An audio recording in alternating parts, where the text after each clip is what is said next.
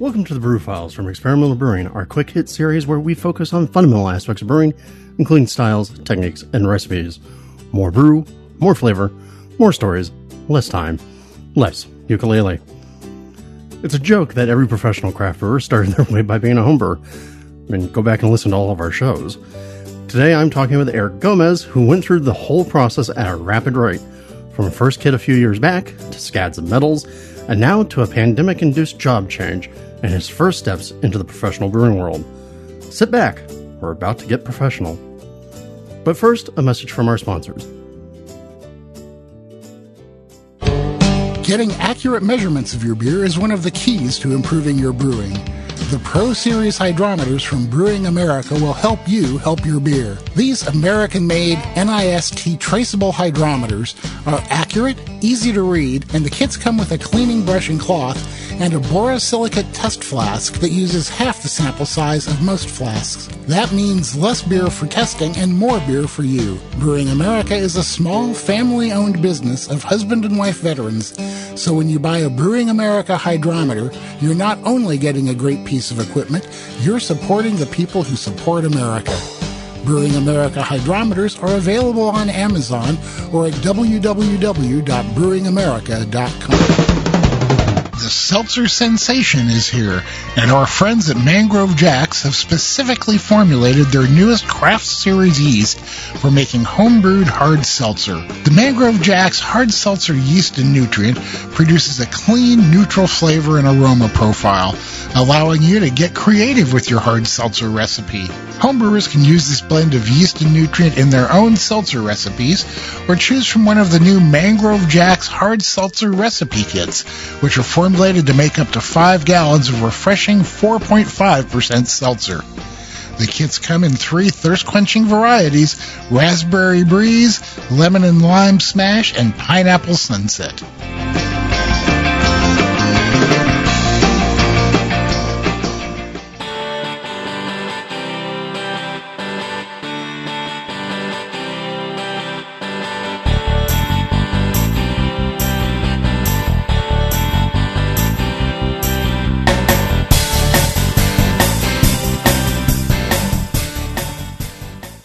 Owner's dog Galaxy comes a lot. Galaxy to work, yeah. Galaxy. I love brewers and the funny names they'll give their dogs. Yeah, like. Right. Well, hey, why don't you introduce yourself to everybody? Oh, hey everybody. My name is Eric Gomez. How are you doing, Eric? Where are we sitting? We are actually sitting in the back. What would be called the back of house at Ellipsis Brewing in Orlando, Florida. Right, and so I have a Pilsner in front of me. We're going to get into some of your beer later, but I think let's do the obvious bit of the story. How'd you end up in this place? Me, myself, or the business? Oh, well, me, I started as a homebrewer. I'm still a homebrewer. I won't ever not be a homebrewer, I'm pretty sure, right? So, yeah, I started brewing late 2018, and I guess you could say caught on pretty quick, you know. You started in 2018, and here we are in 2021, and yeah, you're already working in the pros. You obviously took to it like a fish to water. I mean, yeah, things went well. I didn't have too many bad experiences. You didn't have the bummer batch where you're like, not too much. No, I got kind of lucky that way. First batch was not very good. A 1 gallon batch, thankfully. It was extract, so I think I did extract for the first 7 brews. How long did those first 7 or 8 brews take you? Not very long. Yeah, not very long at all. They were 1 gallon. I think maybe batch 4 or 5. I finally did 5 gallons, but yeah, just did a couple of craft kits, if you will, to start on the kitchen stove, like probably most people do, and then. The bad thing about brewing is the waiting. So you brew a batch and you're not going to get to taste it for maybe 14 days if you're lucky. Mm-hmm. So yeah, when I first started brewing, it was pretty much by the book. Brew it, ferment for 7 to 14 days because that's what I was told. That's what I read. And then maybe dry hop for another 7 to 14 days. And then another 2 weeks of conditioning in a bottle because that's what I did at first. So, yeah, it was a lot of waiting, so that kind of was like the bummer of it all, but you learn to be patient, I guess, and you brew another batch while you're waiting. So, oh, well, that's always the big secret, right? I remember when I first got started in the hobby, people were like, lots of questions about, well, you know, I've got this one batch of beer in the works, and I'm super excited. I can't wait to taste it. What should I do now? And everybody's response was, go brew another one, because by the time that one's ready, you're going to want to keep going. So keep brewing. Right, because like you have the brewing part, and then a fermenting part, and then conditioning. So it's really like 3-in-1 of a hobby. So yeah, while I'm waiting for my batch to ferment and condition, I'm going to take what I learned from the brew part, apply that to the next brew, see how it goes. Well, and that's always the other piece of advice is if you want to become a better brewer, the only way to become a better brewer is to brew more often. Right. Get it built into your muscle memory. You said you started in 2018. What actually first got you that 1-gallon kit? Why'd you go grab that? Actually, it was a coworker. So good friend of mine, still a good friend of mine. We worked together at the time, and he had helped brew with friends a couple of times, and I don't know how involved he was. He was there during the brew. That's probably and drinking beers, right? So he did that, and he's like, I think I'm going to brew some beer. I'm like, oh, yeah, cool. And we started talking about it. I'm like, you've done it before? He's like, not really, but I have. I've helped. I've observed. Yeah, I watched. So I was like, dude, that sounds cool. I love beer, so I'll brew with you, or I'll start learning with you. And I know for a fact I brewed so much more than him. Like when I started, like I was like, I gotta brew. Like every weekend when I was not working, I'm gonna brew. Well, I mean, that's very similar. Like for me, I started brewing, and my roommate at the time, who's my best friend, he and I were like, oh yeah, hey, let's go do this, and we said, okay, well, we'll split the cost for each of these batches, right? Because young dudes just out of college, no money. I took to it in the same way that you did, where it was like, I think I did my first 6 batches within like 2 months. And he finally just looked at me and said, I'm not paying for all of this. You're brewing way faster than I want to. Right. And so, yeah, it's funny how that works. So you got involved into it that way. Now, how did that go? How'd that go? You said you didn't have any bummer batches except for maybe the first one, but then you started winning stuff, right? And getting a lot of, So yeah, first couple batches, each batch got better and better, right? Which was my goal. Like after that first batch, I knew it wasn't going to be the best beer in the world. Obviously, it's my first time. So I was like, well, that definitely sucked. You know, I think I had 8 bottles, and I did not drink 8 bottles of it. You know, that's bad. I drank probably 1 beer of it, and I was like, this is gross. But yet somehow, even though you got that, you decided you don't need to do more of it. Right. I was like, okay, I know I can brew beer because it's just like a recipe, right? So I'm like, I can follow cooking order recipes. Why can't I do this? So cool, I'm going to do it again.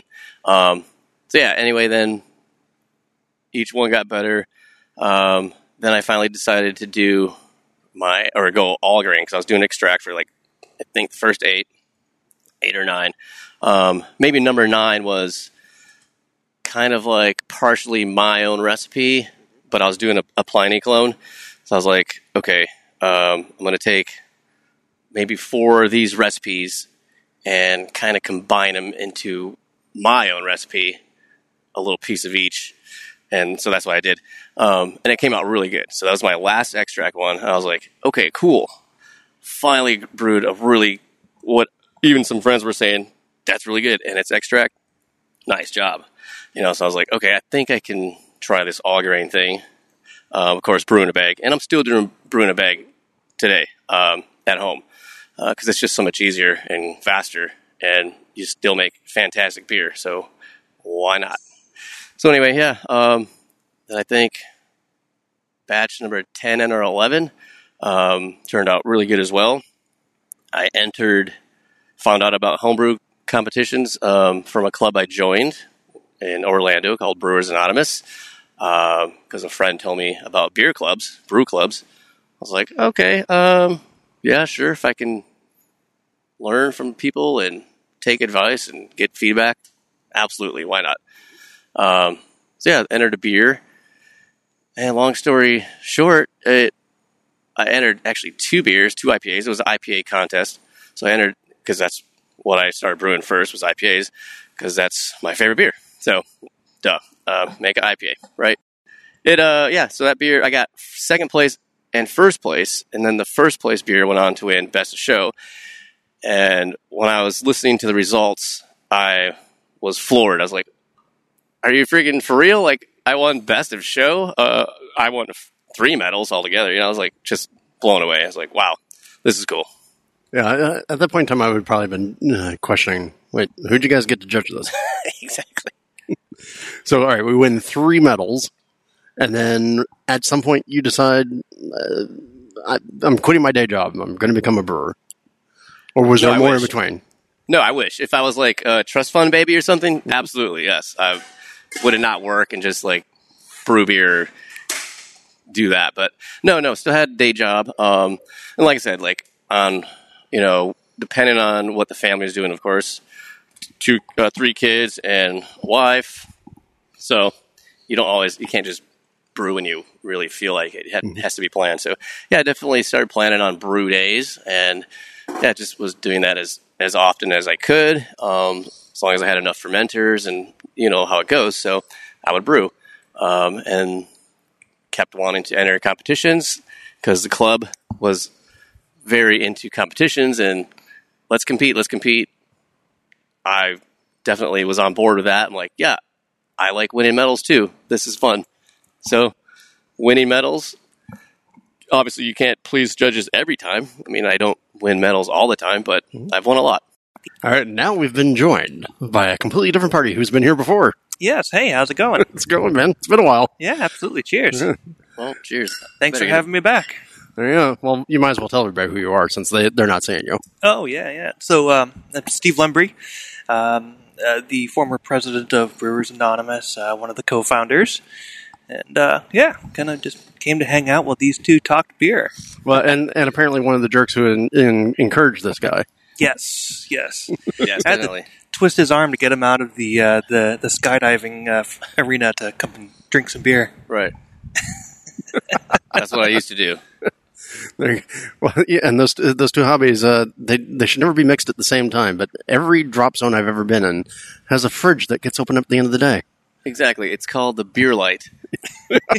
Just kind of like in the plane, they have a red light and green light. Green light means go, right? Red light means wait. End of the day, beer light goes on. There we go.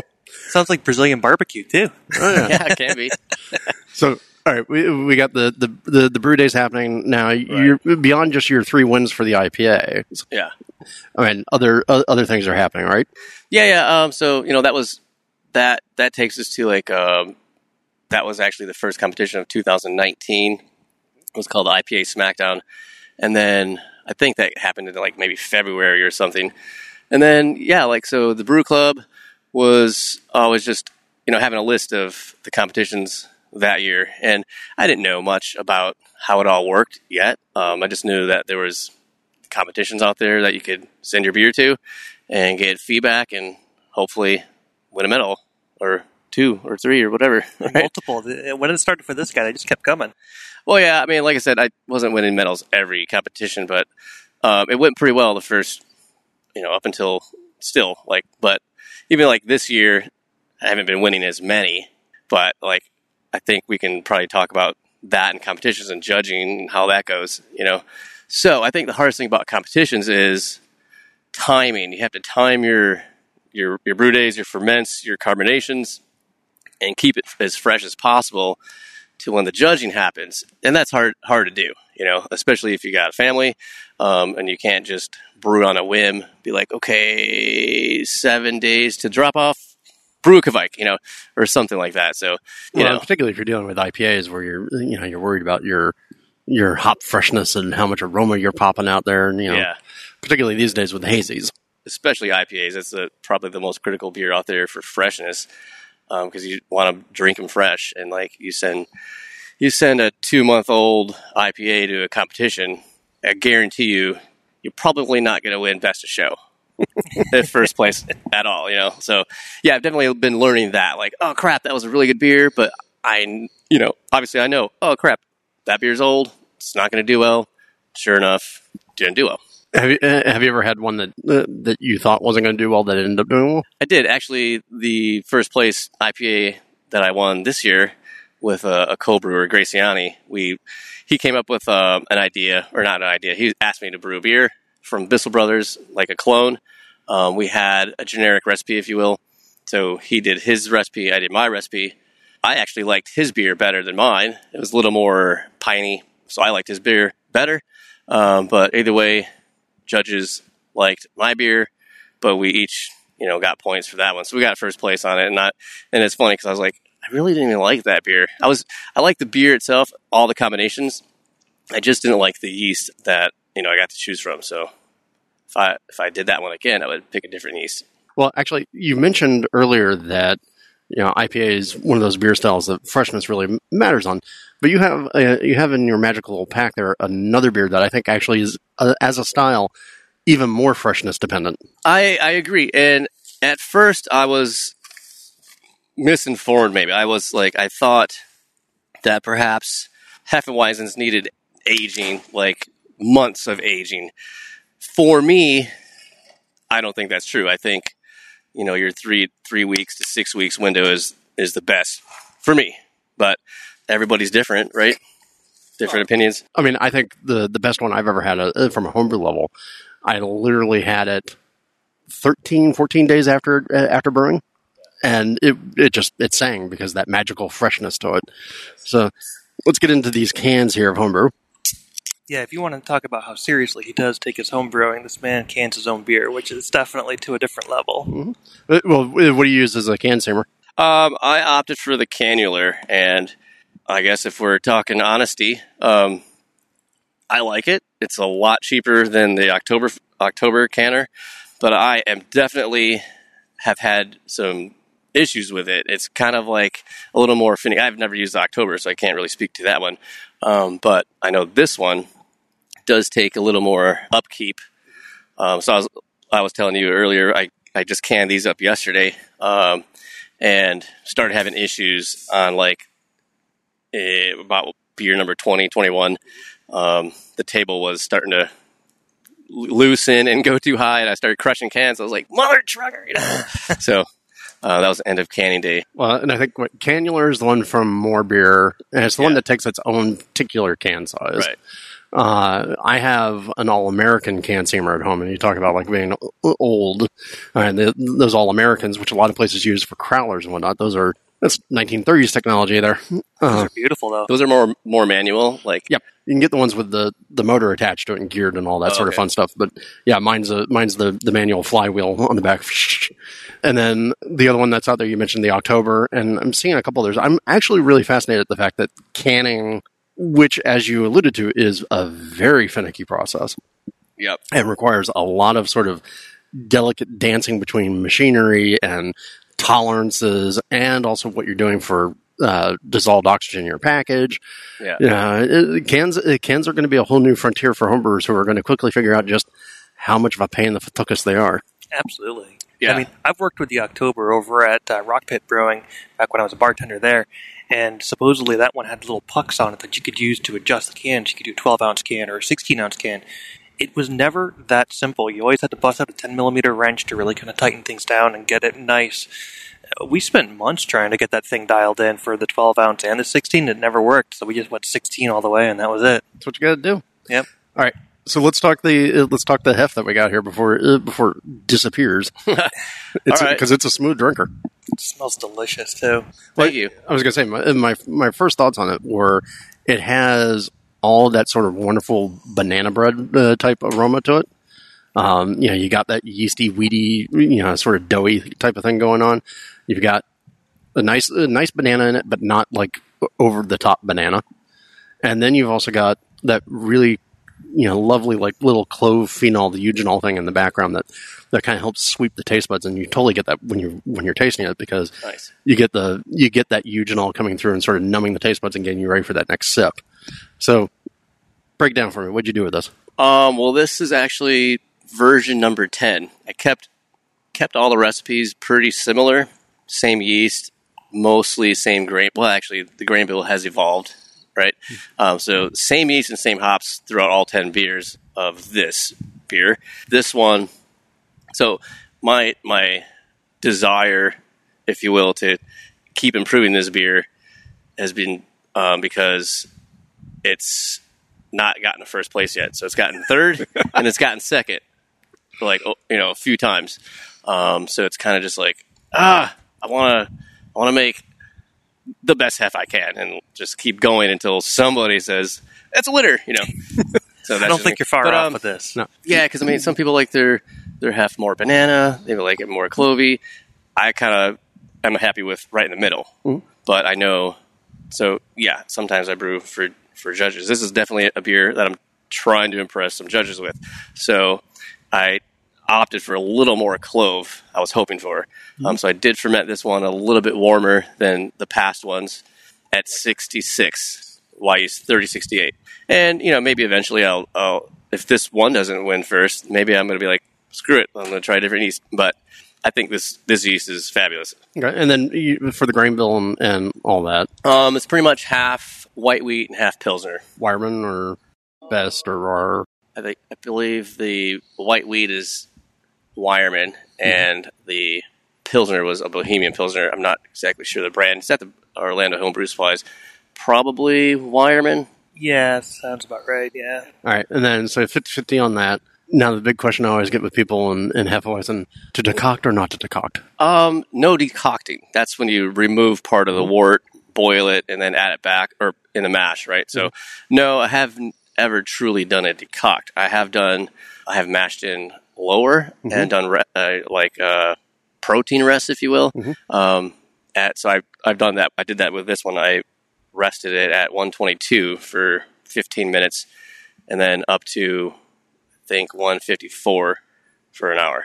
Did you do that via direct heat or infusion? Propane. Okay. Propane. So I kind of like... Keeping the bag off the bottom of the pot? Yeah, of course. That one's a little, you know, more time consuming of a mash because obviously once you get to the rest, cool. But then when you add the flame back, you gotta be there. You gotta stir every 4 or 5 minutes, or you could have issues. Not a lot of hop character to this, but you know, what are we doing here for hops? I believe it was a 60-minute and then a 10-minute Willamette. Willamette. Yakima Valley hops, baby. Willamette, damn it. Yeah, exactly. Yeah, that's what I was pronouncing it wrong. Was and somebody's like, it's actually Willamette, damn it. And I'm like, oh, okay, maybe I won't forget. But that's a good name for a beer. If I don't think about it, I'll still say Willamette. I mean, Willamette. There has to have been somebody who's made a beer named that. Oh, yeah. I can't imagine that there hasn't been. It's one of those fun hop names like the Hallertau Mittelfrüh. Yeah, exactly. Yeah, you gotta hit that H just right. That's right. All right, and so. You had said you thought like 3 to 6 weeks is sort of your sweet spot here. Yeah. How old is this one that we're having? This one is about, I would say, 2 to 2.5 weeks old. See, and that puts it in the kind of the sweet spot that for me, because I always think that the Hefeweizen, you know, like the ones that we get from Germany, you know, like the Weihenstephaner and the Franziskaner and all that. They always suffer with that big, long, damn boat trip from Europe to us. And so by the time you get it over here, it's a couple months old. And it never quite tastes how I envision it to. And so that's part of the reason why I encourage people who like the idea of a wheat beer to go and make your own, because your own's going to stand actually a pretty good chance of being a damn good beer, if for no other reason than the fact that it's young. Right. So far, this has been the CCR of beers for you. Always number two, never number one. Right. You're still brewing at home now. I mean, you're here in the brewery brewing how often? Well, honestly, I just joined the Ellipsis crew about, I think it'll be... Oh, what, 3 weeks now? I think it'll be almost a month, yeah. So I've done 3 full weeks already. There you go. I'm part-time right now, right. And, you know, yes, I do want to be full-time eventually, and take on more responsibilities here. But, yeah, actually, I just got to... See, I worked Tuesday and Thursday. Last Tuesday, I assisted with my first 10-barrel batch. And then Sweet. Thursday, I kind of took more of the lead, obviously, of course, Aaron. So Aaron Anderson is the current head brewer here. Amazing. Yeah, he definitely helped me a lot. Otherwise, there would have probably been some beer on the floor, most likely. It happens. Yeah. All right, it doesn't matter if it's a homebrew rig or a professional rig. Every rig has its own idiosyncratic behavior, its own strangeness that you need to learn. And, you know, it's just like driving somebody else's really weird old-fashioned stick car. Three weeks here. So what inspired you to make that change? Well, I mean, COVID pretty much. So yeah, I was an indoor skydiving instructor trainer, for 8 years. I wasn't a trainer for 8 years, but I was an instructor for 8 years. So yeah, COVID kind of like put a stop to that. And then like, okay, well, gotta do something. Yeah. I do have another part-time job right now. We're not talking about them. Have you heard of Hop Killers? No. Glassware. This shirt is actually Hop Killers. Okay. Hey, Sethy. So yeah, Hop Killers, they actually just started a meadery too. But anyway, Sethy Jones actually invited me to come down to Ellipsis to meet everyone. I was like, okay, cool. So he's like, bring some beer. I'm like, all right, I'll bring some beer. So I came out like late last year, met everybody or whoever was here, gave him some beer. Sethy said he wants to work in the brewing industry and, you know, see where it goes. That's pretty much how I got hired, more or less, right? And then a couple months went by. Some things transpired at the brewery. They needed some help.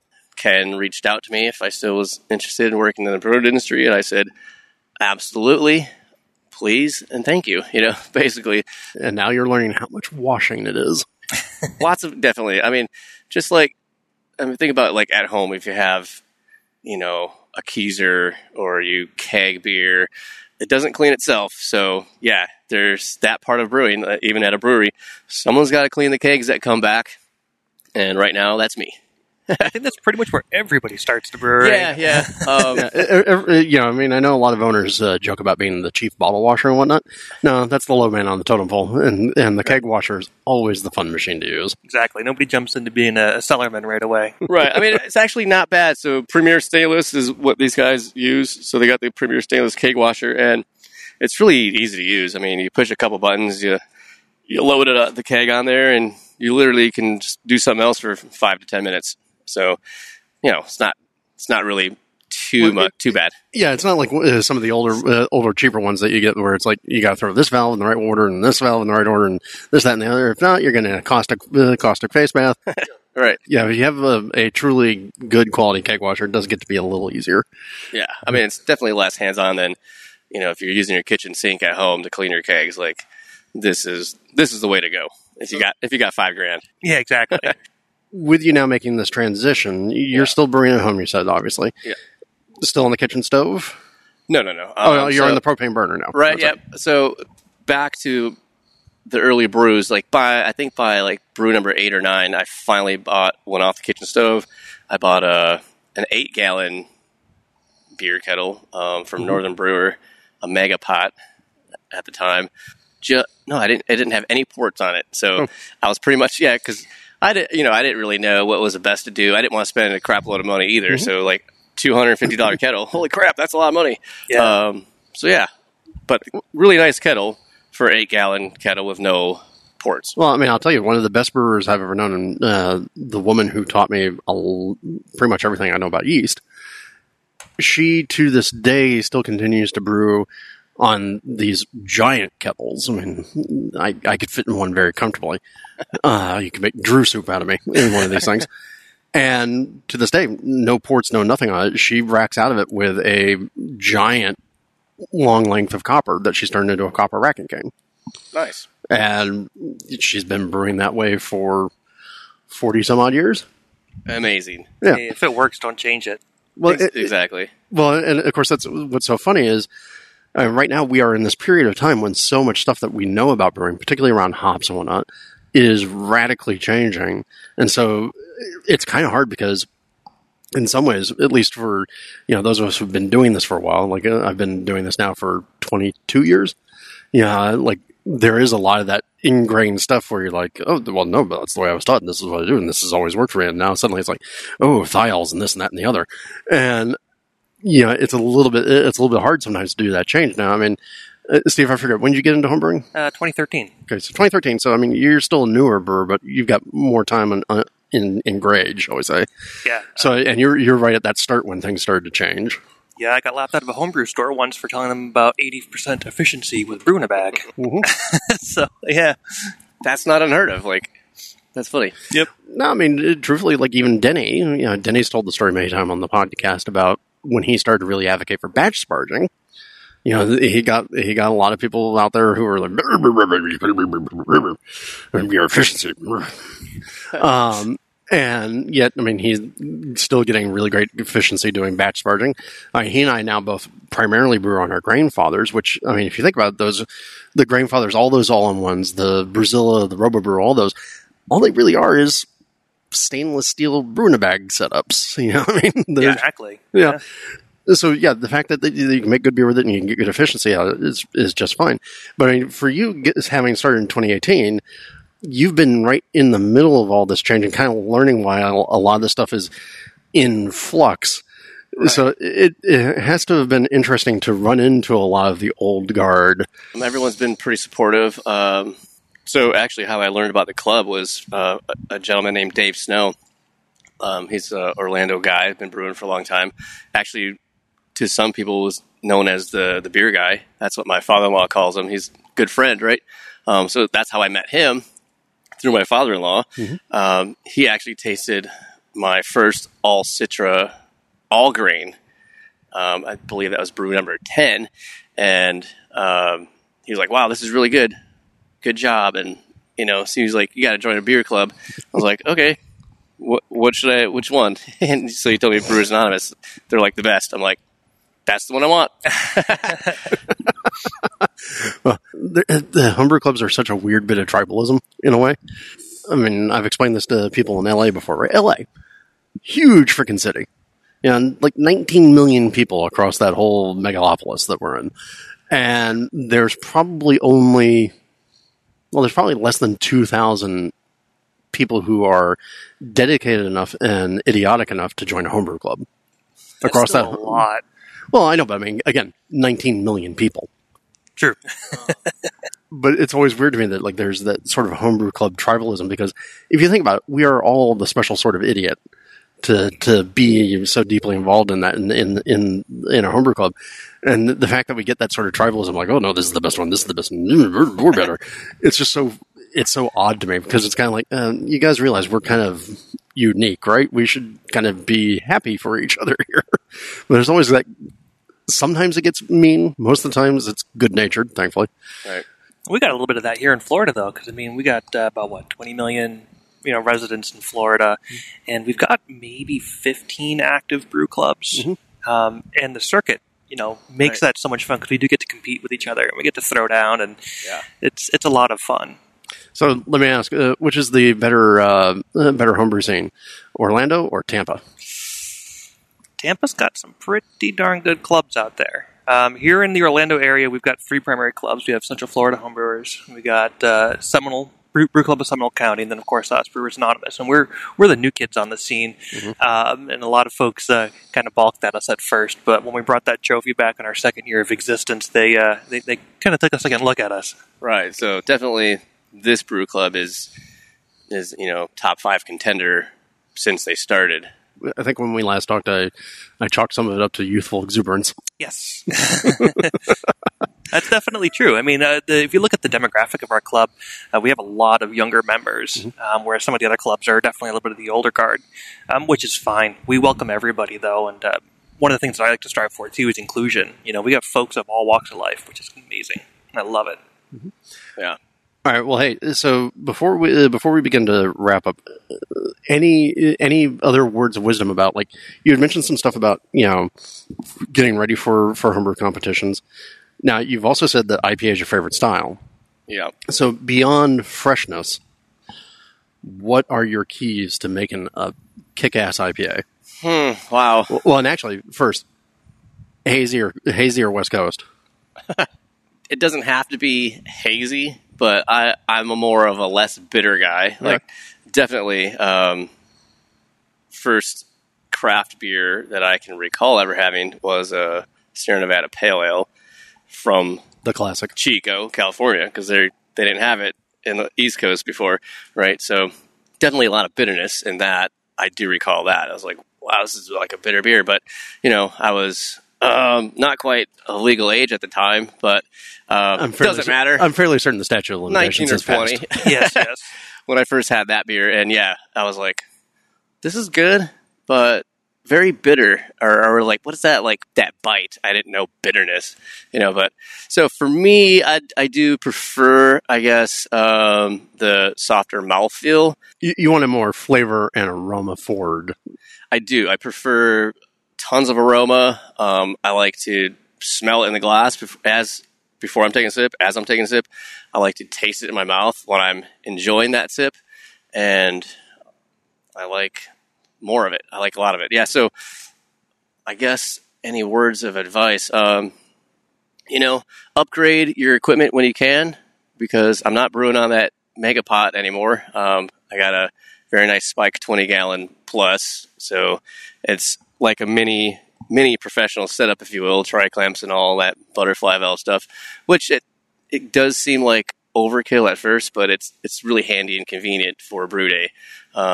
Doesn't mean you have to have that kind of setup to make great beer. Obviously, you can use a copper siphon if you want rack from. Yeah, and that works. I'll put MV's beer up against just about anybody's. So for me, it's like, you brew what you like. Do your best to get better each beer, each batch. Take good notes. If you don't take good notes, you're never going to learn from yourself. Like, nobody's memory is that good, at least not mine. So, yeah, taking good notes. Take pictures. People like to see stuff. Take pictures.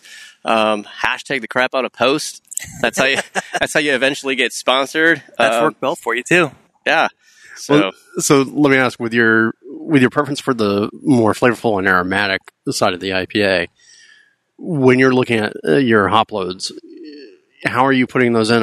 When you're choosing varieties, are you doing some sort of special math in your head about like what varieties go in? Do you have a preference? Yeah, I mean, each IPA is different. I mean, I've brewed a lot of different IPAs, like only one time. I've repeated certain IPAs a few times. That sounds like professional brewing these days. But for me, yeah, I definitely don't like to, even if it's a great beer, like I might still be like, okay, that was a great beer. I'm going to brew that again. But now I'm 10 batches down the road and I'm still like, okay, I still got to go back and brew that one because it was good. I only have two beers I brew routinely, repeatedly. One's my basic Saison and the other one's my cream ale. Yeah. Nice. I try not to buy beer at home.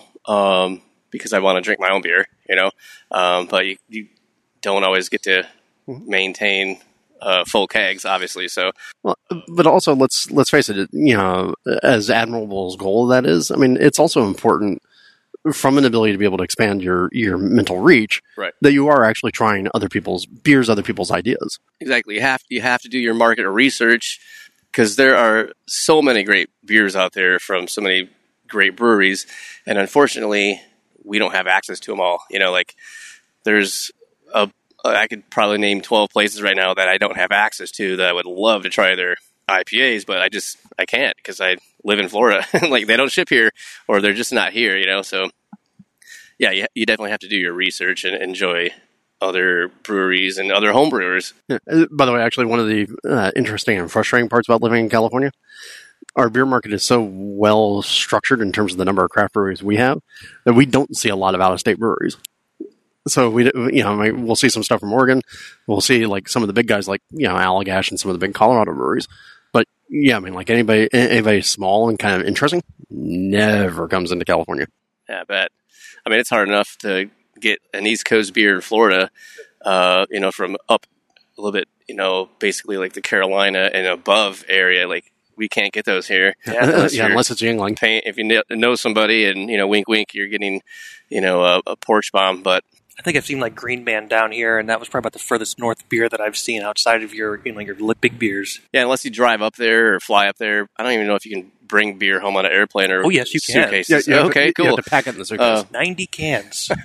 90 cans. Nice. Yeah, I do miss the pre-9/11 days when I could load my carry-on with beers from other places. Lost a company laptop once to that, but We won't talk about that. Before we go, any last words? I don't know.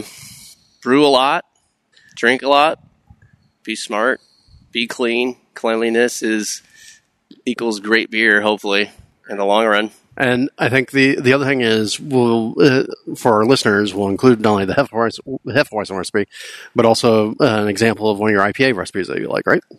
Oh, sure. Well, and in the meanwhile, I mean, I guess people will start to be able to see, hopefully some of your results, on the brew deck here at Ellipsis, over time. Over time. Eventually, yes. That is a possibility. I know they have their core rotation. Mm-hmm. 90% is already laid out, you mm-hmm. know. But oh, yeah. They got to sneak brews in every once in a while to make the brewers right. happy. There's a nice little pilot system over there that I could see them letting you jump on every once in a while. So, and what we're talking about is right over here in the corner, we've got a single tier 3 vessel kegel system. I know people hate that word kegel, but 2 pumps. Yep. And a couple of good old-fashioned propane burners. By the way, not too dissimilar to the rig. Those are the same burners on the rig that I had that I just sold. Nice. I sold my big 26-gallon rig because I realized I hadn't used it in 2.5 years, and I was brewing everything on the Grainfather, so I was like, here, I'll let this go to somebody else in the club and let them have some fun with it. I went through a very similar thing. I just got rid of all my propane stuff back at the beginning of the year because we're all electric now at the house. 220 circuit right in the kitchen and plug in and go. All right. Well, hey, in the meanwhile, thank you for joining us. Thank you for sharing some of your knowledge. Like I said, we will put together recipe notes for the website so people can go see that. Those recipe notes will also be available on grainfather.com. We're starting to do that program as well. So you can look for experimental brewing on grainfather.com, and you'll actually be able to pull up any of the recipes that we're talking about and load them straight into the Grainfather application. So if you do have Grainfather, straight away, or if you don't have a Grainfather, you can still use that and actually use the application to help power your beer. Sounds great. Awesome. Awesome sauce. All right. Thank you, everybody. Thank you. Gentlemen, Thank you. Let's go have a beer. Yes. Thank you, everyone, for joining us on another episode of the Brew Files. We hope that you enjoyed this meandering journey of one brewer's move from homebrewing to medal winning and now to professional brewing. Remember, if you have show ideas, styles, brewers, techniques, ingredients, etc., you can drop us a line at podcast@experimentalbrew.com. You can reach us at denny@experimentalbrew.com or drew@experimentalbrew.com. You can find us on Twitter @EXPBrewing, on Instagram, on Facebook, on Reddit, and just about every homebrew forum out there. And of course, you can always find us at www.experimentalbrew.com. Don't forget, you can support the podcast by leaving us a review on Apple Podcasts, click the AHA, Amazon, Brewers Friends, or BYO links on the website, and by going to Patreon and pledging $1 or $2 or more to our charitable cause, which for this part of the year is Project Freedom Ride, helping make sure that shelter pets get from places where, well, they're not wanted to places where they'll be adopted into forever homes. So until next time, remember the brewers out there, and we'll see you on the next episode of the Brew Files. This episode is brought to you by the American Homebrewers Association, a group of more than 40,000 individuals from more than 70 countries who share a passion for brewing and enjoying great beer. Learn more at homebrewersassociation.org.